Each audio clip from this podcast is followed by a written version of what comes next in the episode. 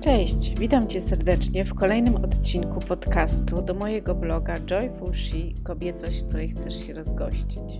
Chcę pokazać Tobie, jak jako kobieta możesz prowadzić fascynujące, pełne radości i pasji życie. W ramach moich podcastów poznajesz kobiety, które właśnie takie życie prowadzą. Poznaj kolejną z nich.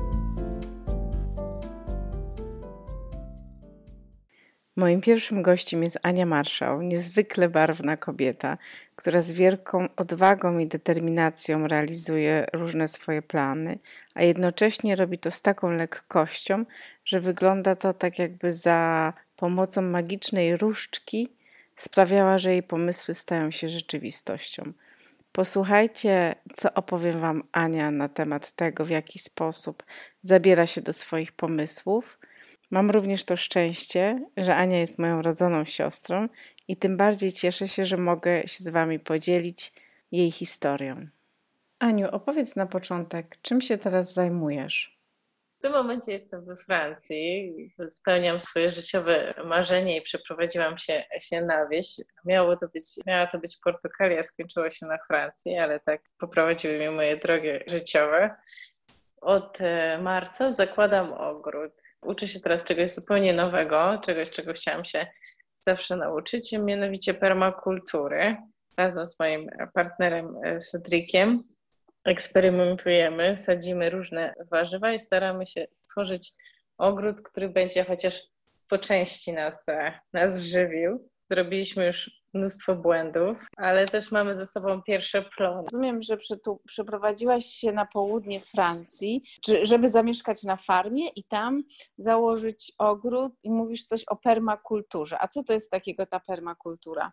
Permakultura to jest teraz takie słowo, które jest bardzo trend, można powiedzieć, i wiele osób e, zaczyna się tym interesować i jakoś wypływa to, e, to na powierzchnię. Większość osób, jak słyszy słowo permakultura, myśli ogród, ogród ekologiczny, ale permakultura jest czymś, czymś większym. Permakultura to jest jakby system funkcjonowania i życia, w którym też, w którym też wiąże się ogród. W skrócie można powiedzieć, że chodzi o zmienienie swojego życia i systemu, w jakim się żyje, na tak zwany stały system regeneratywny nie chodzi o recykling i zużywanie, jakby zwracanie zasobów, tylko też o to, że żyjemy w sposób, który regenerujemy naturę. To jest możliwe. Dużo, dużo ludzi to badało i jest to bardzo ciekawe. Jest też dużo e, literatury, nawet po polsku, na ten temat. Staram się teraz krok po krok trochę zmieniać swoje życie i, i dążyć do, do tego i poznaję permakulturę. Zaczynamy od ogrodu, e, baterie słoneczne i recykling wody e, będzie później jest to też bardzo długi proces, który, który zajmuje wiele, wiele lat i wydaje mi się, że też nie kończy się. Czyli, że cały czas możesz się czegoś nowego w tej kwestii nauczyć. Myślę, że cały czas można jak zgłębiać i, i poszerzać i znajdować nowe aspekty, w których można stosować e, permakulturę. I tutaj jakby głównym, główną inspiracją, czy jakby głównym nauczycielem jest, e, jest natura i obserwuje się naturę i czerpie się wzorce z niej. A mo mogłabyś podać jakiś przykład?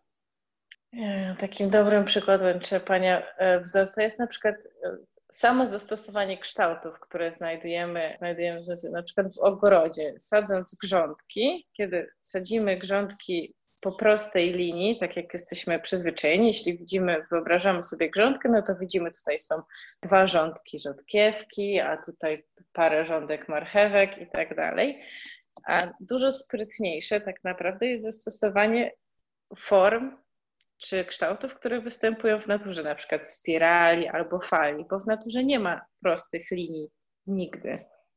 Kiedy zasadzimy rzodkiewkę w fali, okaże się, że możemy zmieścić dużo więcej rzodkiewek na tej samej powierzchni, zachowując ten sam odstęp między roślinami, a dodatkowo przez stworzenie fali powstaną różne małe mikroklimaty, bo rzodkiewka będzie tworzyć za, takie malutkie zagony, gdzie wiatr będzie się e, zatrzymywał, będą ciepnie, cieplejsze i chłodniejsze miejsca. Chodzi mhm. o to, żeby, żeby nasze życie było różnorodne i żebyśmy nie skupiali się na, na jednej rzeczy, bo jest to też jakby w jakiś sposób postawienie wszystkiego na jedną kartę jest dosyć ryzykowne. Mhm. Czyli na przykład zasadzenie całej grządki y, tylko i wyłącznie rzodkiewki, stworzenie e, monokultury jest bardzo nienaturalne i też bardzo ryzykowne, bo może okazać się, że przyjdzie pewna zaraza i zje nam całe pole rzodkiewki i wtedy nie będziemy mieli nic do jedzenia.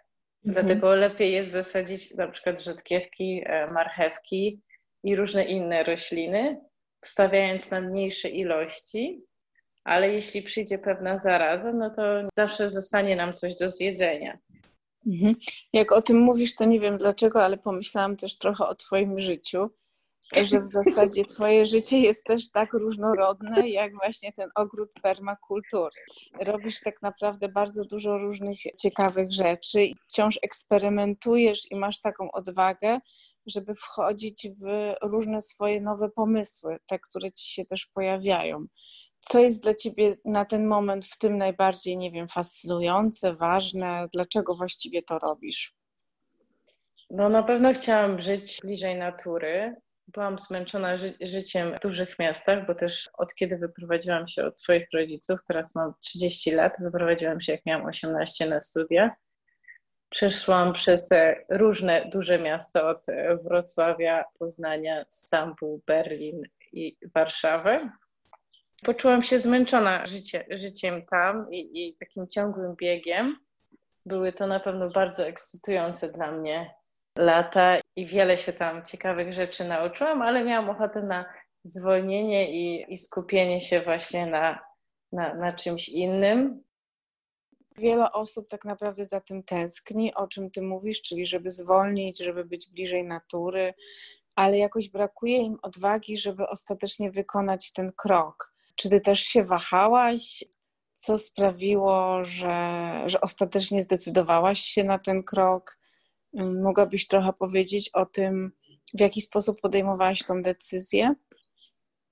No myślę, że to był bardzo długi proces podejmowania tej decyzji. Myślę, że od, od w ogóle od kiedy byłam dzieckiem, to chociaż wychowywaliśmy się e, w małym miasteczku w Świdnicy i to jeszcze na obrzeżach tego miasta, co można powiedzieć, że było w miarę wiejskim życiem. Dokładnie pamiętam, że bardzo marzyłam o tym, żeby mieszkać na, na prawdziwej wsi, tak, żeby mieć las koło domu i, i zwierzęta, i żeby mieć ogródek, i, i żeby tam rosły różne warzywa i kwiaty i tak dalej. No, a jak widać, zajęło to dość, dość dużo czasu i myślę, że jest to bardzo trudny krok do podjęcia i też nie jest na pewno to decyzja dla, e, dla wszystkich i jest też dużo osób, które które wraca. I są też oczywiście takie momenty, których tęskni się za miejski, miejskimi przyjemnościami, takich ryzykownych, można by powiedzieć z pewnego punktu widzenia, można powiedzieć, że jest to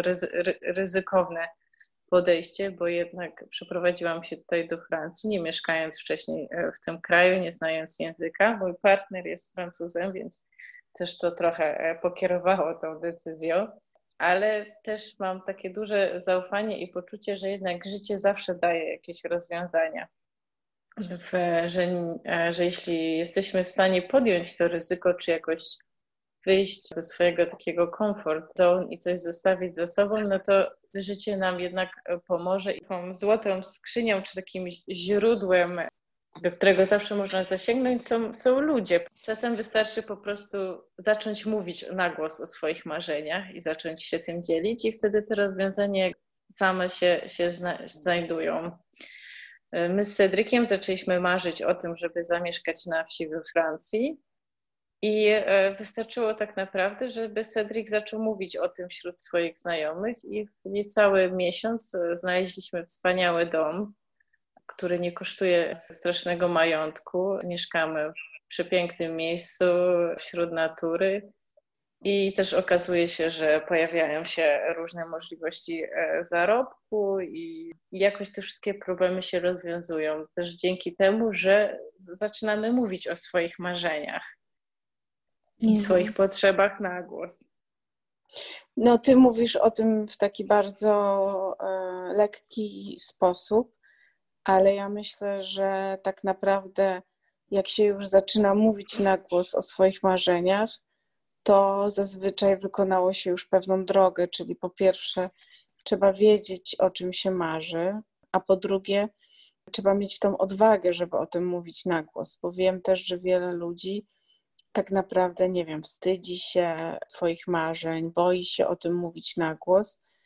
Więc myślę, że to jest naprawdę duża rzecz, że mimo iż ty mówisz hmm. o tym z taką lekkością, to to tak naprawdę nie jest wcale takie oczywiste, ale wierzę też w to, że faktycznie to ma dużą moc działania i że w momencie, kiedy zaczynasz o czymś mówić, no to świat może też na to jakoś zareagować i wtedy znajdują się te rozwiązania albo ci ludzie, którzy, którzy mogą tobie jakoś pomóc w realizowaniu tych marzeń. Ty w swoim życiu próbowałaś wielu różnych rzeczy.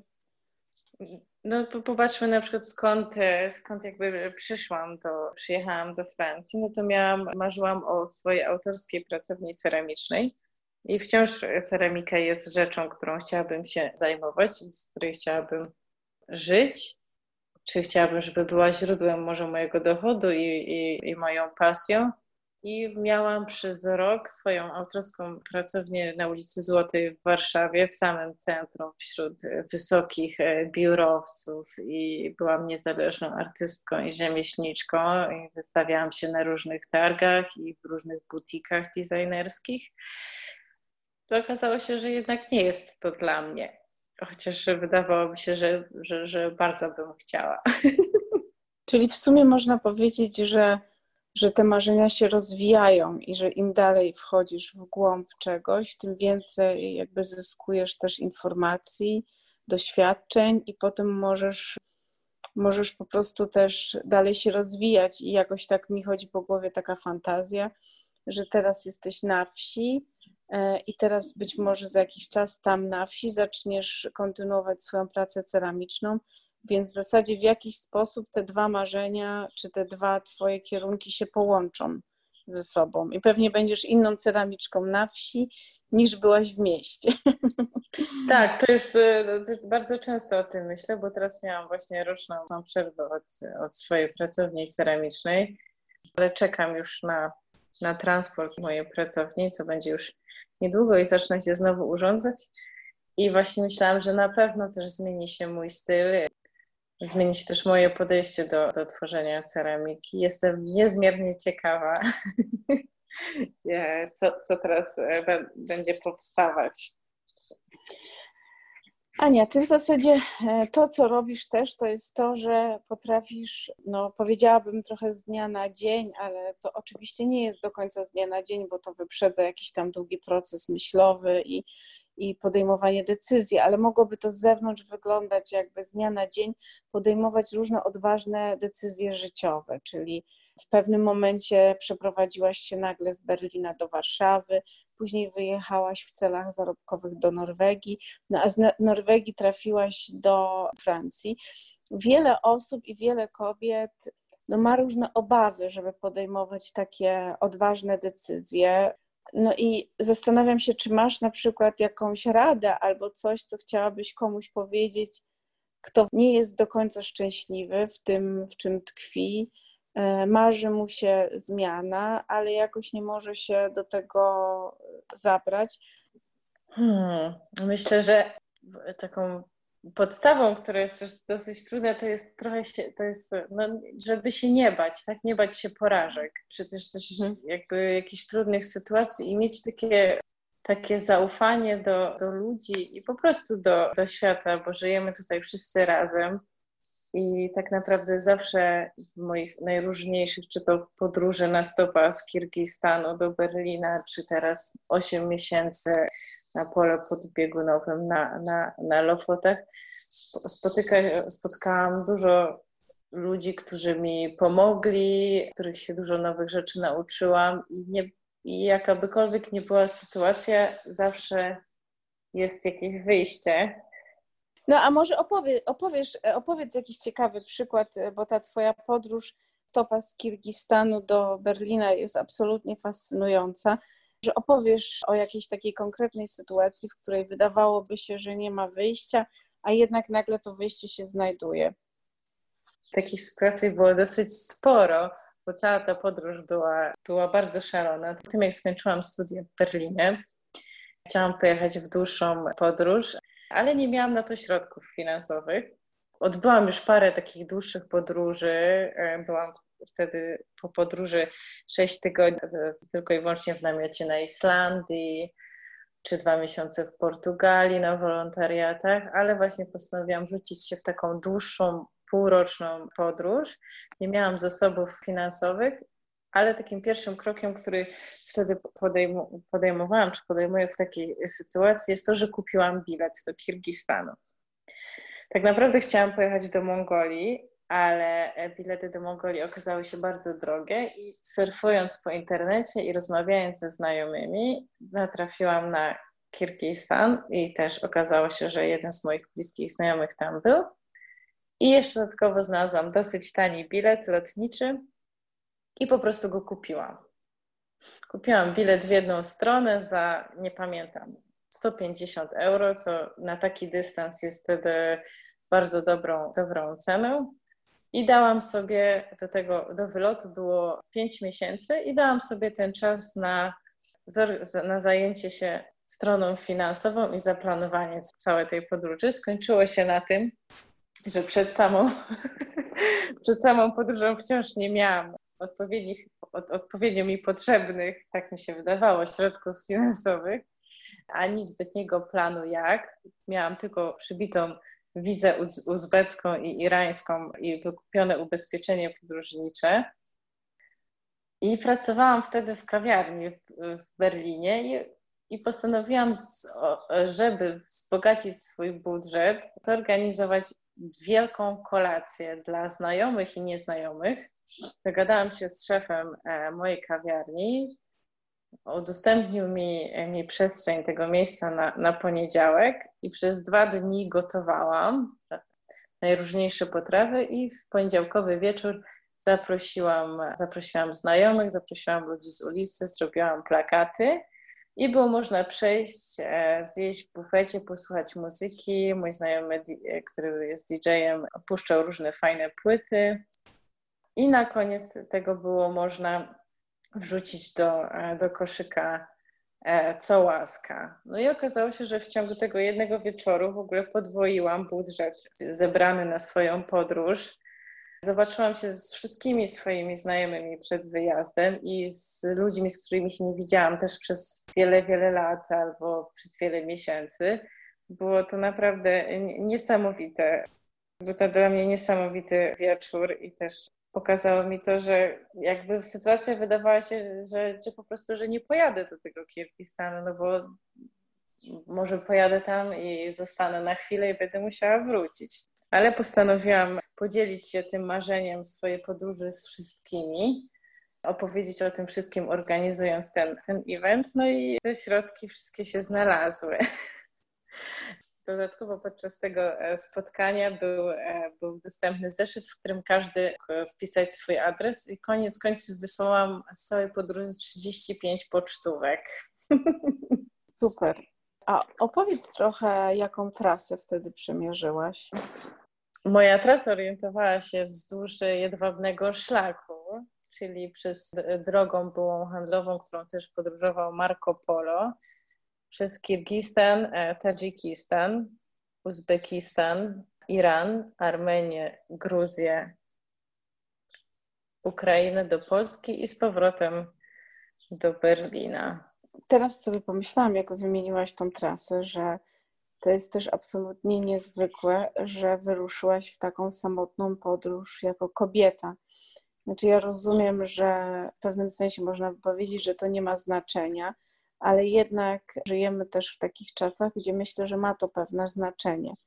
Bo o ile częściej widuje się mężczyzn podróżujących e, samotnie, to kobiety nadal stanowią pewien wyjątek, jeżeli chodzi o samotne podróże. Powiedz, czy w trakcie tej podróży, bo też chciałabym trochę właśnie z Tobą porozmawiać o tym, co to dla ciebie znaczy być kobietą, czy to w ogóle ma dla ciebie jakieś znaczenie, czy nie. Więc może zacznijmy od tej podróży, przy okazji tej podróży, bo myślę, że to może być ciekawe. Czy to dla ciebie w ogóle, jak rozważałaś e, tą e, samotną podróż, miało jakieś znaczenie, że jesteś kobietą? Czy na przykład ludzie się dziwili temu, że jako kobieta jedziesz sama? Czy w trakcie tej podróży na przykład spotkały Cię też sytuacje, w których to miało jakieś znaczenie? Tak, definitywnie była to rzecz, którą się zastanawiałam przed podróżą. Na przykład bardzo rozważałam, jak to będzie być samej w Iranie. To pytanie było mi zadawane bardzo często i dużo osób się mnie pytało, czy po pierwsze nie boję się podróżować sama i to pytanie często nie, nie chodziło właśnie o to, że samotnie, tylko o to, że jako kobieta samotnie, tak, ze względu na jakieś tam bezpie e, aspekty bezpieczeństwa. Oczywiście było parę sytuacji, w których czułam się zagrożona. Nie wiem, czy było to zależne od mojej płci, czy nie, ale też bycie kobietą samotnie podróżującą dało mi dużo więcej możliwości niż, niż znajomi, których poznałam po drodze, samotnie podróżujący mężczyźni, którzy opowiadali mi o swoich doświadczeniach, które były zupełnie, zupełnie inne. Jednak mi, samotnej kobiecie, było, podróżującej samotnie, było dużo łatwiej złapać stopa. E, dużo łatwiej było mi nawiązać kontakt e, z ludźmi, bo byłam dużo bardziej intrygującą dla nich postacią. Ja na przykład w Tadżykistanie zabrało mnie na stopa dwóch mężczyzn, którzy byli przemili, którzy traktowali mnie jak e, księżniczkę i dodatkowo e, zostawili mnie u swojej rodziny, u której zostałam ugoszczona jak, jak, królow, jak królowa. E, dostałam również na talerzu podane papierosy dla mnie, bo wiedzieli, że, że palę i specjalne łóżko. No i też dużo, duże zaciekawienie, tak, jak i dlaczego, czy ja nie mam rodziny, też oczywiście to w tamtych kulturach jest bardzo trudne do zrozumienia, dlaczego w ogóle kobieta, dlaczego w ogóle ktoś jest, podróżuje sam, no i w ogóle już dlaczego kobieta podróżuje sama. Czyli w zasadzie, jak, jak, e, jakbyś miała odpowiedzieć na te głosy, które mówią, czy się nie bałaś, w kontekście tego, że może to być jakoś niebezpieczne, to raczej Twoje doświadczenie było takie, że właściwie ludzie się jakoś bardziej Tobą opiekowali nawet. Tak, tak, na pewno dużo osób po prostu. Pewnie dużo bardziej niż gdybyś była mężczyzną, który samotnie. Tak.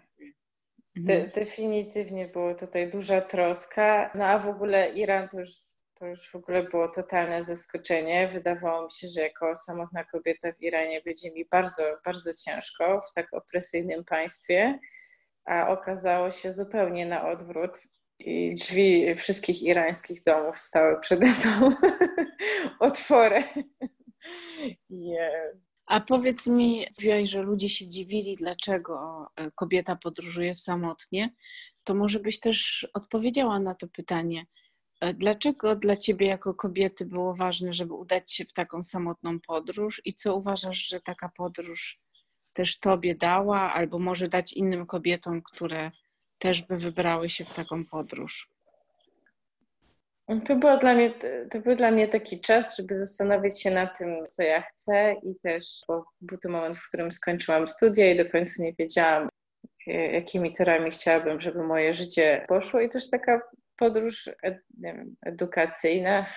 Jak podróżuje się samemu, jest się dużo bardziej otwartym na, na poznawanie nowych rzeczy, jest się dużo bardziej niezależnym. Tak? Każdą decyzję, którą się podejmuje, nie, nie trzeba konsultować z, z, nikim innym i jest trochę taki, ja to nazywam taki flow podróżniczy, tak?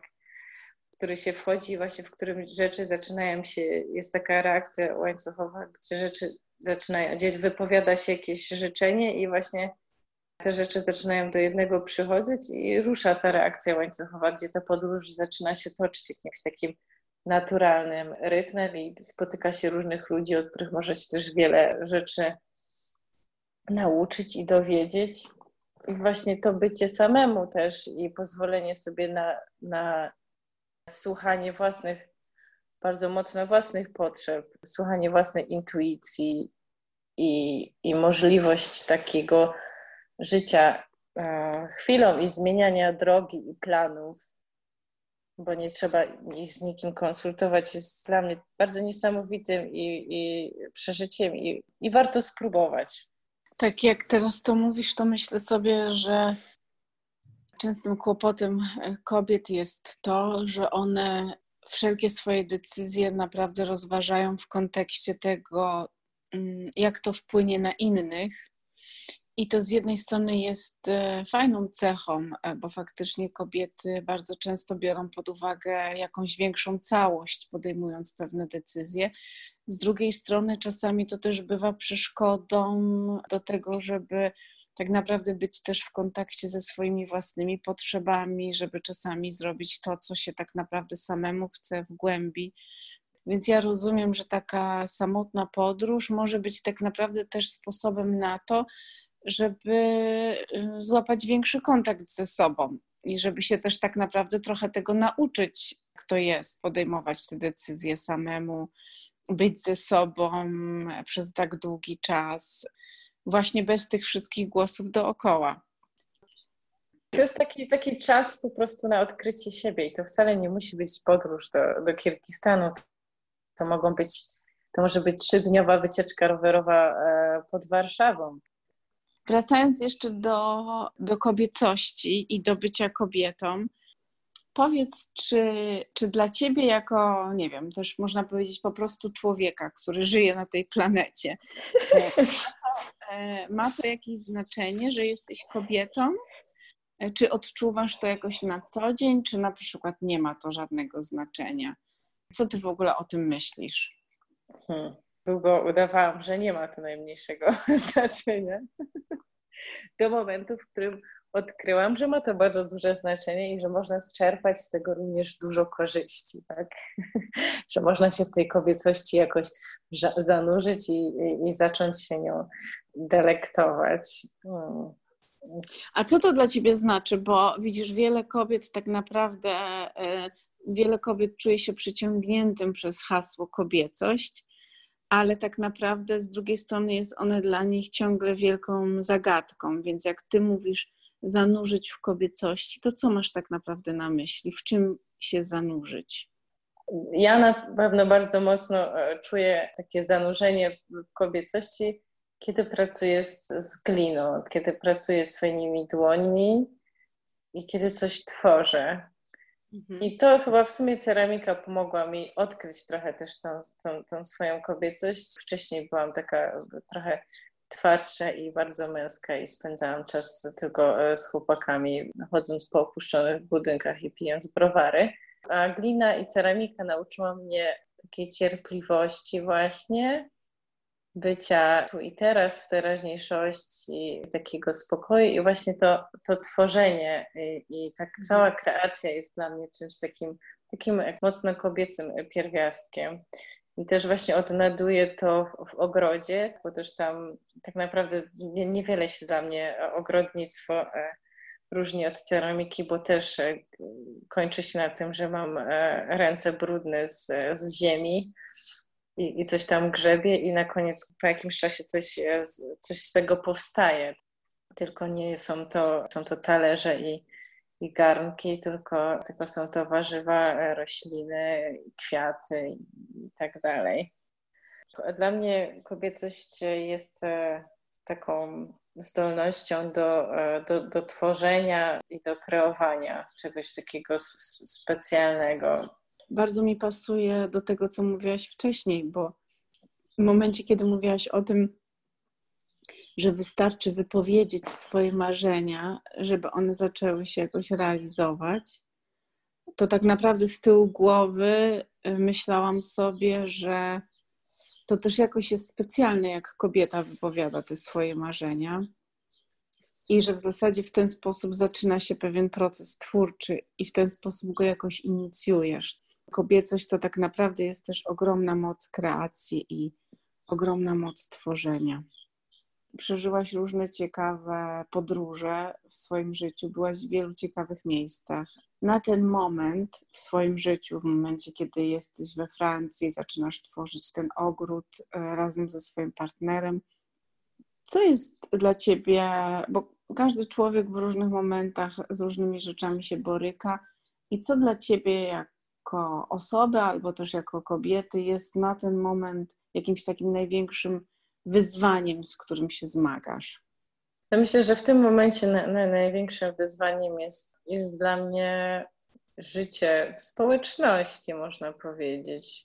Wydaje mi się, że trochę się tego jakby znowu uczę. Też jesteśmy przyzwyczajeni do tego, że że żyjemy bardzo niezależnie, a jednak ten styl życia, który chcę prowadzić i, i, i też po samo życie na wsi i też w innym kraju, wymaga tego, żebyśmy jednak tworzyli pewne społeczności, zwłaszcza, że wprowadziliśmy się tutaj do też pewnie takiego gospodarstwa, w którym mieszkają cztery rodziny, więc tworzymy jakąś tam społeczność. Też założyliśmy część ogrodu, która jest, jest wspólna i też e, to wymaga od nas właśnie wspólnego działania i planowania i spełniania potrzeb i oczekiwań różnych osób. I to jest dla mnie teraz takim dużym wyzwaniem, ale takim, które e, nie takim wyzwaniem, że sobie myślę, o Boże, muszę to zrobić, tylko takim, e, na który jestem bardzo e, otwarta i też ciekawa, mhm. jak, jak się to, to potoczy. Mhm. Potrafię sobie też wyobrazić, że no w momencie, kiedy o tym wszystkim rozmawiamy, to to naprawdę brzmi jak, jak taka fascynująca podróż, czy taki fascynujący życiorys, ale pewnie masz też różne momenty, nie wiem, zwątpienia, e, kiedy też jakoś, nie wiem, walczysz z różnymi swoimi trudnościami. Skąd wtedy czerpiesz siłę? W jaki sposób znajdujesz energię żeby się nie poddawać, żeby dalej realizować swoje marzenia. Tak jak też opowiadałaś o tym momencie, kiedy byłeś w Berlinie i kiedy już prawie ta twoja podróż do Kirgistanu, kiedy twoja podróż do Kirgistanu zawisła na włosku, ale jednak zorganizowałaś wtedy to, tą kolację i uzyskałaś te pieniądze. Skąd bierzesz na co dzień siłę właśnie, żeby mierzyć się z różnymi trudnościami? Przez to, że tak dużo jeździłam i podróżowałam, zawsze wydawało mi się, że w kolejnym miejscu będzie coś innego i lepszego, a okazywało się, że w każdym miejscu czegoś mi brakuje, czyli też jakby po prostu godzę się z tym, że nie ma miejsca idealnego.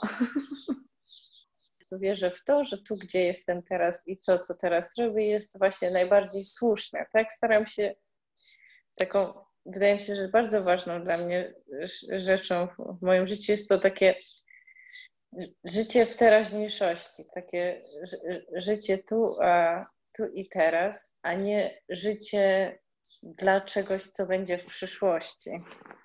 Albo też e, takie wyobrażanie czyli ja to, sobie... Ja, że, czyli ja to rozumiem troszkę tak, że um, zamiast żyć takim sposobem, który jednak jest e, dość charakterystyczny dla wielu osób, które żyje w dużych miastach, gdzie jest jednak ten pęd, o którym mówiłaś, takie dążenie do czegoś ciągle i takie czekanie na różne rzeczy, to ty zdecydowałaś się na takie życie, w którym po prostu żyjesz tym, co jest w danej chwili e, naprawdę jakoś obecne. Czy to jest to, że trzeba iść podlać ogródek, czy nie wiem, zerwać marchewki.